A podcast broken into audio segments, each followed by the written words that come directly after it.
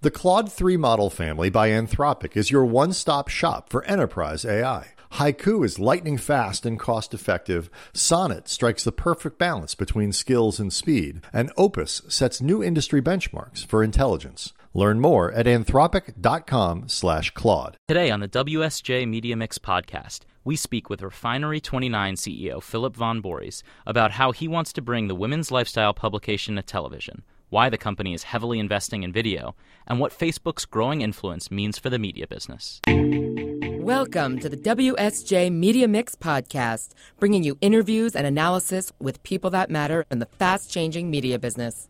Hello and welcome to the WSJ Media Mix podcast. As always, I'm Stephen Perlberg. I'm here with Jack Marshall. Jack, how's it going? I'm doing great, Steve. So we are joined, very excited to be joined by Philip Von Borries. He's the CEO and co-founder of Refinery29, which I'm sure all our listeners know is a digital media company focusing on women's lifestyle content, entertainment, fashion, health, politics. So here we are, three dudes. We're going to talk about the world of women's lifestyle. Philip, thanks so much for joining us. Thank you. I'm super excited to be here. Fan of the podcast, we were just told, so that's always good. Absolutely. To hear. Absolutely, and I get to see the dungeon firsthand, which is great. Yeah. Well, we don't usually do the taping with our shirts off, but this time there are no shirts off. Yeah, we made an exception. So Refinery29, you guys, we wanted to jump right into sort of recent news I wrote about in August. Turner, broadcasting giant, TV giant, led a $45 million funding round in your company, which I was told valued it at about $500 million. This really comes at a time when traditional media companies are linking up with digital guys. There's Vice and Disney, there's Vox, NBCU and BuzzFeed, most recently Discovery and Thrillist, and you guys with Turner. I'm curious why you think that is, that these sort of TV guys and digital guys are linking up in the ways that they are through sort of investments or outright acquisitions and things like that. Well, it's an incredibly exciting and dynamic time in media, and I think what you see happening is that there's a few brands, probably less than a dozen or so, who have really built great audience reach and strong brands that really mean something in the world. And what you see is that those brands have pushed to really every new and important platform out there and have built and scaled audiences. And TV is kind of the next big platform. There's still huge audiences there. It's probably one of the most efficient businesses still that exists in media today. And there is a huge push into video content as a result of people spending most of their time on their mobile devices and consuming video content. And of course, all the platforms have opened up the floodgate with regards to shifting their content focus to video. We were an early adopter of that and started to invest heavily in video. And so what you see is a strong alignment. And what that means for us is we've built a very, very focused media brand on empowering, inspiring young women around the world across a range of different content categories. And Turner has an exceptional portfolio of really amazing global brands like CNN, TBS, TNT, and not a huge representation in women. So there was a really strong strategic alignment. And I think that what you see happening right now is this mutually beneficial relationship that is starting to emerge, where the traditional TV guys are really starting to want to understand and really get the insights of how to program for different audiences that exist on different platforms, which is fundamentally different, how to make money on those platforms.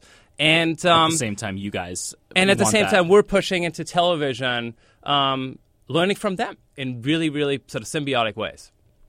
What do you think the opportunities are? I mean, when we spoke in August, obviously it was early days. The investment had just been announced. But what are some of the opportunities that you think, or Turner thinks, you know, we can see Refinery29 on this television show? I mean, is it the Refinery29 network, the Refinery29 red carpet show? Where do you think the opportunities are? I mean, it's in content creation and ad sales. So today, Refinery is the number one brand for women across the full distribution landscape. Other than WSJ Media Mix podcast. Of course. I listened to Cindy Gallup's podcast. It was great. It was great. And so there's tremendous opportunity there to expand the programming into the Turner universe. They've got some great shows like Samantha B, for example, which is tremendous. And there are some great assets to do more with digitally. What can we do in taking some of their core franchises and create digital extensions? What does that look like for us to take red carpet? They, for example, have the SAG Awards as one of their key franchises in the first quarter of the year. And what does it look like for us to create digital extensions there, to bring new advertisers into the fold? So right now, those two things, ad sales, content creation is where the focus lies. We've actually got some exciting announcements coming up soon, both with Scripps, which is an investor from our earlier round back in 2015 together with WPP, as well as with Turner, creating sort of new digital extensions of programs that exist online, wrapping interesting new digital ad formats around them, as well as pushing some of our IP into the network world, which you'll see now next year. So just talk a little bit more about the ad sales piece that you mentioned there, because I guess it hasn't historically been easy, let's say, for digital media companies to make money online, or for any media companies to make money online. So, I mean, is that sort of a big driver here behind these types of deals, do you think? Sort of the ability to go into a brand and say, look, we can sell you this audience across all platforms? Well, it absolutely is. I think when you look, for us, we've built a 9-figure business as a digital media, mostly advertising business today, with very differentiated business lines. Our core media advertising business, which of course is heavy around branded content. We have an events business. We have a talent business that's growing by leaps and bounds. So our portfolio of business lines as an advertising digital media business is very diversified. And within that, again, we've built a substantial business, north of $100 million, and there's probably three other businesses in the current landscape that have hit a similar echelon of scale. So we've always been really, really focused on monetization. And monetization in this space right now, specifically if you're looking at the video landscape, is challenging. I think everybody who's probably been here as visitors has grappled with, well, what does the enormous Facebook scale that I have as a player mean with regards to my ability to monetize? We look at TV as a next natural frontier to create great extensions and the ability, obviously, to be able to take traditional programming that lives, in TV and extend that digitally. That gives an advertiser, for example, in our categories like beauty, an amazing new way to connect the dots. And I think that brands are looking right now at this specific moment to TV again. It's a trend that we're seeing out there because they know what they're getting. There is strong transparency. So when you have alignment, it gives brands, a unique, value proposition, because I don't think anybody wants to give up on digital at all. Digital is growing by leaps and bounds, but finding ways in which you can really have that, combination of the two is really powerful. You mentioned branded content. That's a major part of your business. And, the conventional wisdom for a few years now is that, brands are obviously very interested in this sort of space, but that it's largely things like test budgets, and they're still sort of maybe dipping their toe in the waters there, whereas, to your point, TV, more tried and true, or other forms of digital advertising. Where do you see that market going now? Because it must be a growing part of your business. So I guess this is to say, can you sort of break down your business model for us, and where do you kind of see the future of that branded content? Yeah, maybe first on the business model and then the future of branded content. So At the heart of it, we're a mission-driven company, right? Our role in the world is around putting women into every conversation that matters, from obvious topics like beauty, where we're, for example, pushing the boundaries of diversity and inclusivity, to sports, where you have 40% of athletes being women in the U.S., but only 2% of media time dedicated to women. So women and comedy is another one. So a range of different categories. And that mission-driven piece is extremely important because when we work with brands, we really try to start at a place of saying, how can we change the conversation over the long term? This is not about just answering to an RFP and, running a, week-long campaign to push a specific product. It's about us teaming up with a brand to change the dialogue. An example of this is something that we just created called the 67% Project. 67% of women in this country are at size 12 or above. So we teamed up with Lane Bryant and Aerie, two amazing brands that are in the plus-size space, and created a campaign over many, many months to change the perception of plus-size women in modern media. And that's a really important conversation to have. And it's essentially could be bucketed in branded content, but it's really about creative solutions for a brand. How do you start at the nexus of having something really important and driving that, and then creating content around that? That lives on Snapchat, that lives on Facebook, creating a new, completely changed stockpile of imagery featuring women in media. So that's at the heart of it. That we're a mission-driven company. We try to align that with our core brand partners. The challenge there it must be, to our earlier conversation on television or things like that, an advertiser might be able to track their ROI, whereas what you're describing is certainly a noble undertaking and something that brands are interested in, but it must be more difficult to say, here's how many dresses you sold or things like that, and marketers these days are increasingly wanting to know the business outcomes of their campaign. So how do you communicate that back to them to say this is what you got out of it? Look, there's basically two things that matter to anyone who is looking to get their message out there. One is, am I reaching more people, and am I increasing the awareness of my product and what I'm trying to sell?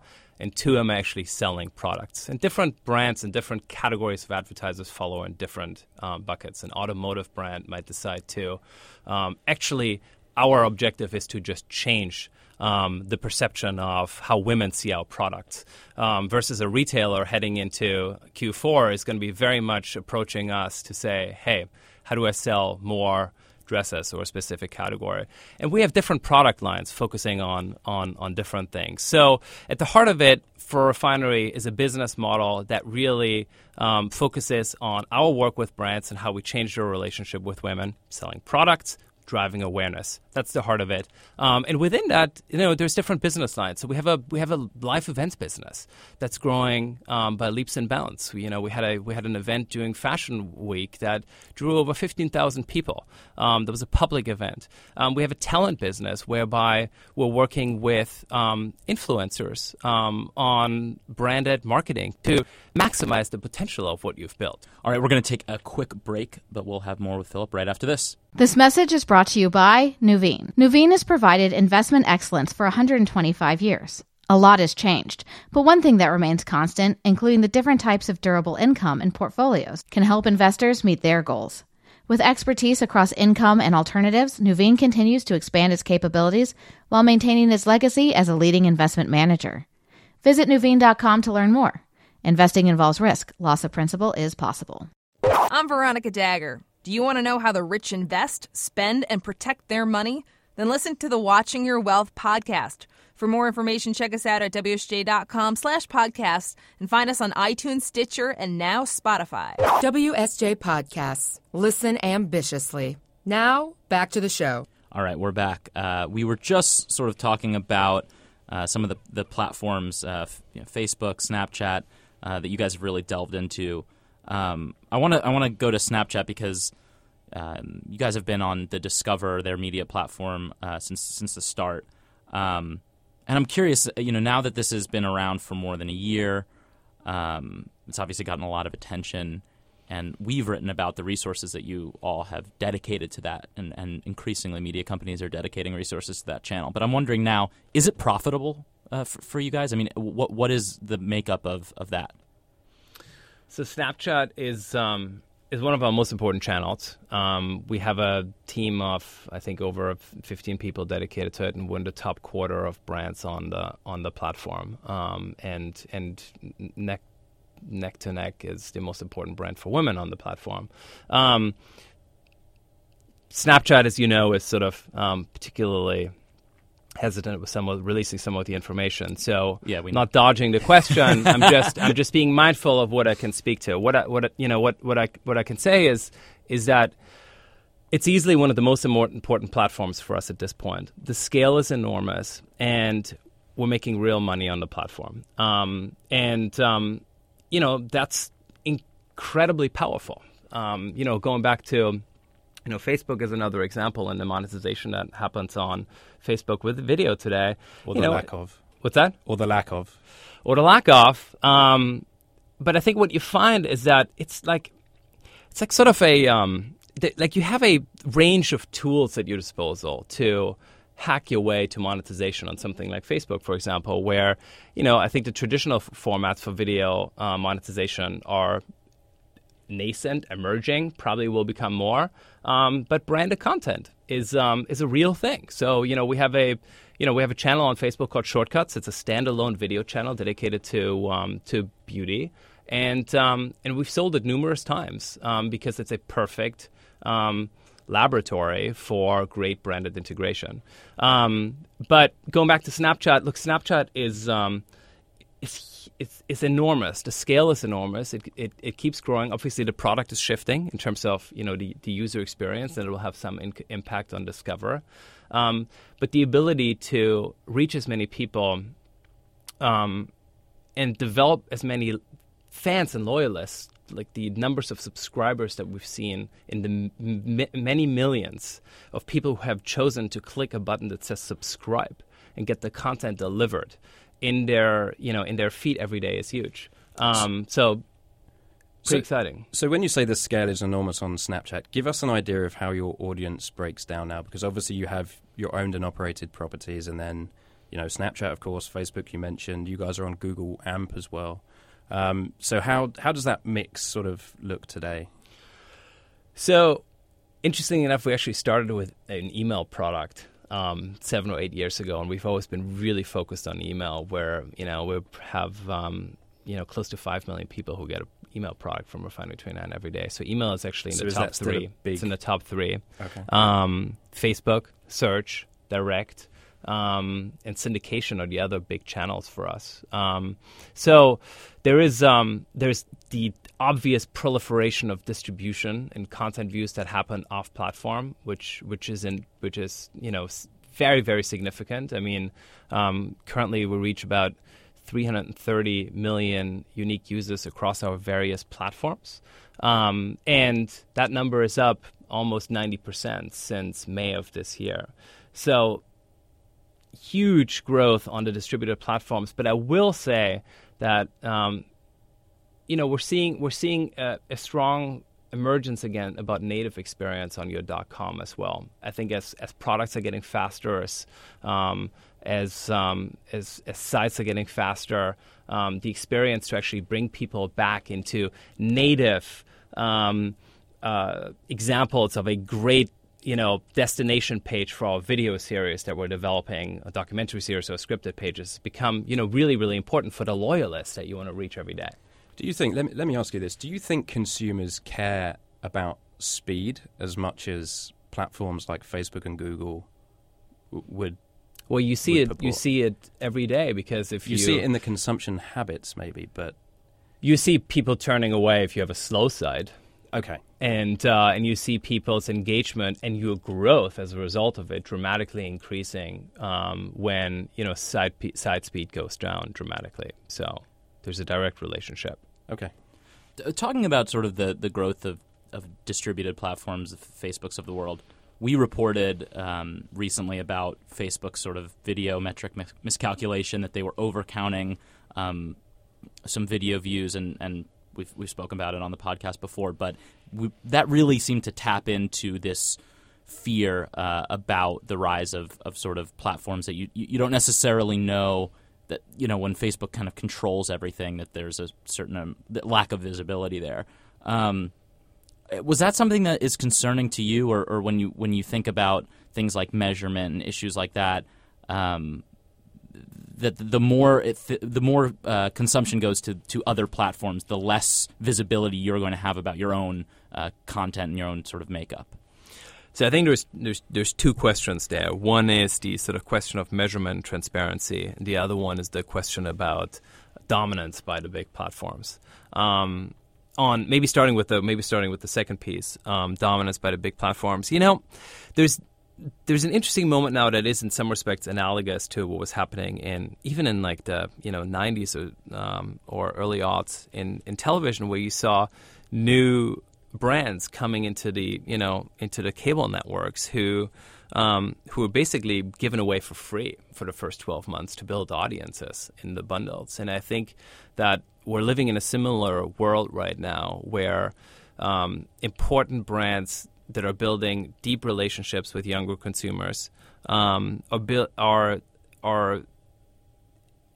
a really interesting stage of not yet fully monetizing to their potential, but those in terms of their relationships with platforms, but those platforms ultimately developing their products in such a way in which brands like Refinery29 will enjoy a direct relationship and monetize that to a full potential. I see absolutely fully confident in that. So that's definitely happening. On the question of transparency and measurement is such an important one. I think part of the reason why this whole conversation about TV being back is an important one is because I think that brands are just getting something that they've bought for a long time, and it's true and proven.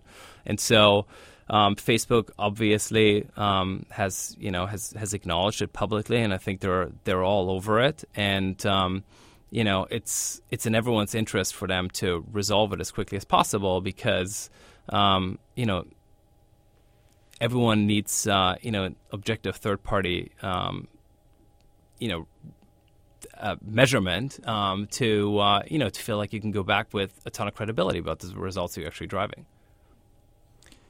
You talked about sort of the ability. You mentioned Facebook there again, the ability to sort of hack your way to monetization now. Do you get the sense that I guess some of these platforms are struggling to figure out how to best sort of monetize their offering there? So, obviously Facebook with video, to a certain extent, maybe instant articles, and Google with AMP. I don't know. Do you think they're sort of trying to figure it out? I mean, I guess you guys are having conversations with them about how to do that to an extent. Well, I think they've found themselves in this place where they've created enormous inventory and reach almost overnight, and people are obviously dedicating, like ourselves, great amount of resources to be programming original content into those platforms, and right now it's up to you as a media company to figure out what you can do with that to the best of your abilities with what's in front of us. Again, I think that over the long term, the relationship between platforms like Facebook and media brands is going to get deeper and deeper and deeper. Facebook, I would bet money on it, is going to get much more into long-form content. It's not just only about, 30-second sound-off video consumption. You're going to see scripted shows emerging on Facebook. You see documentary shows.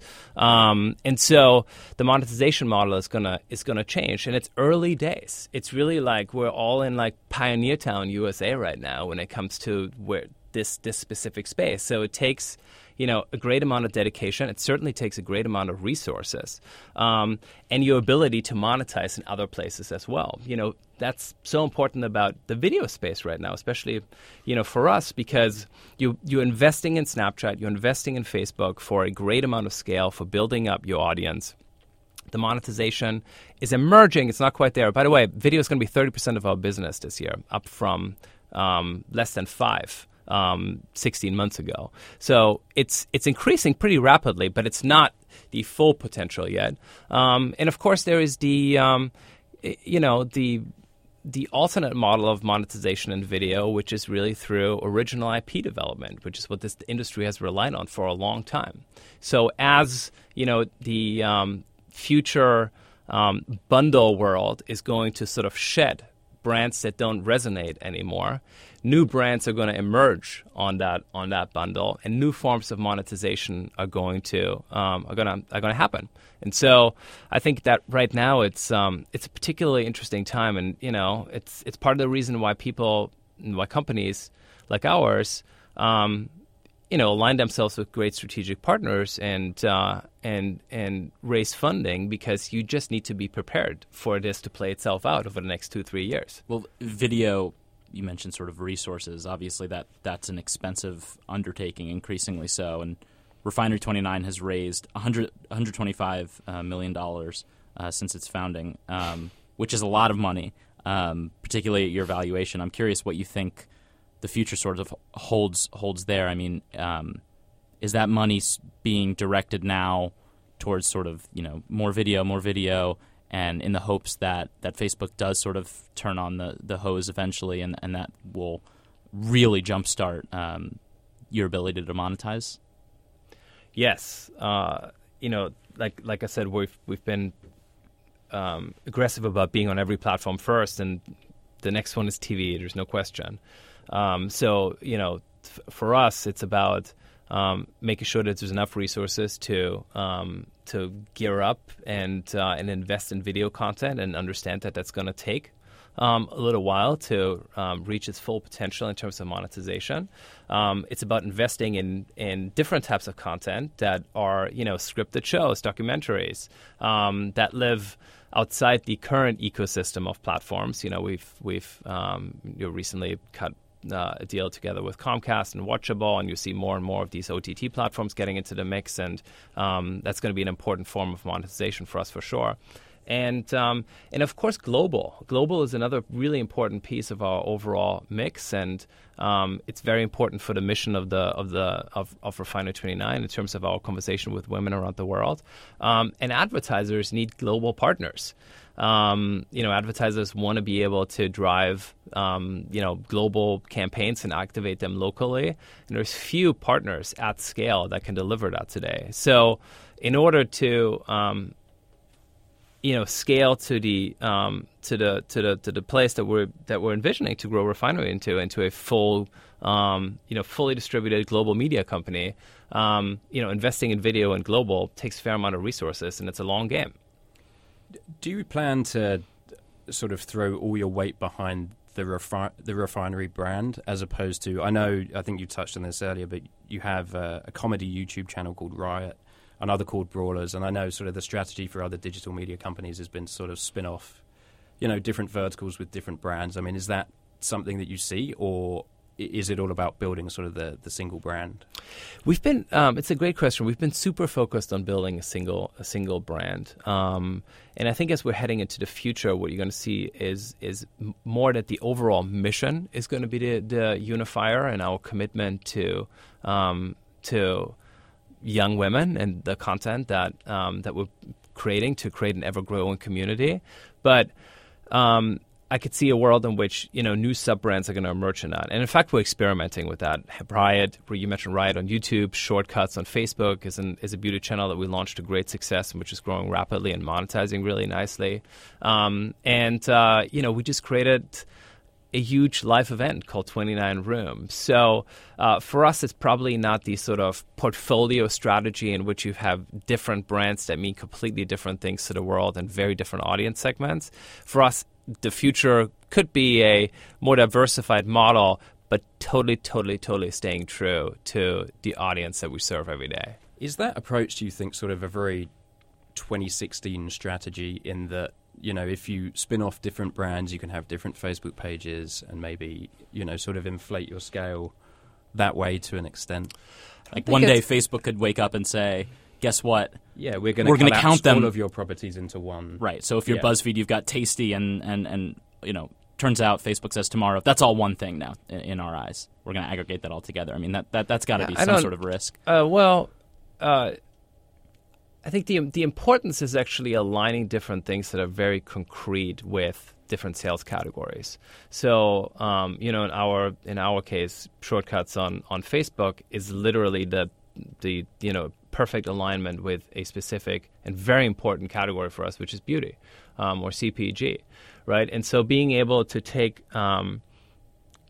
it's really about having like concrete standalone offers that people can still go into and say, hey, I just want to get my, you know, my like wellness fix, or my health fix in terms of like best nutrition.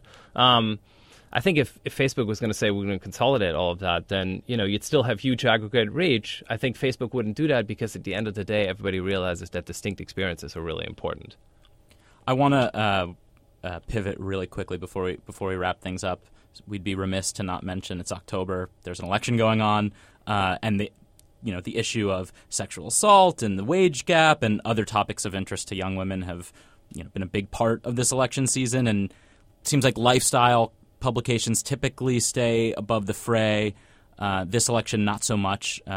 Teen Vogue, for instance, had a viral tweet storm about the election, which is not something you get to say every day, viral tweet storm, but that caused a little bit of a buzz. And I'm curious how you guys, from a content perspective, have thought about the election. Do you find yourself sort of getting into that and taking a stand or avoiding certain issues? And how have you operated when it comes to the election?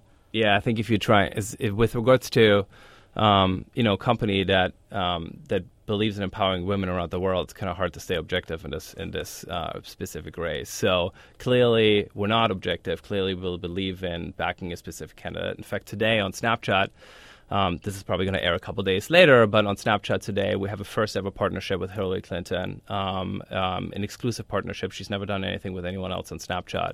And we today in our channel have a feature dedicated to her experience giving her commencement speech at Wellesley. And is that editorial, or is that sort of it's fully editorial, but it's in partnership with her and her team. Mm-hmm. And it's really about, you know, an inspiring piece of content and pushing, you know, a conversation where, you know, Wellesley never had a female commencement speech speaker, or student commencement speaker rather, and she's telling her experience, thereby inspiring you know, young women, and I'm super proud of that one, and it's really important. So we definitely take a stance, and it's really important for our audience.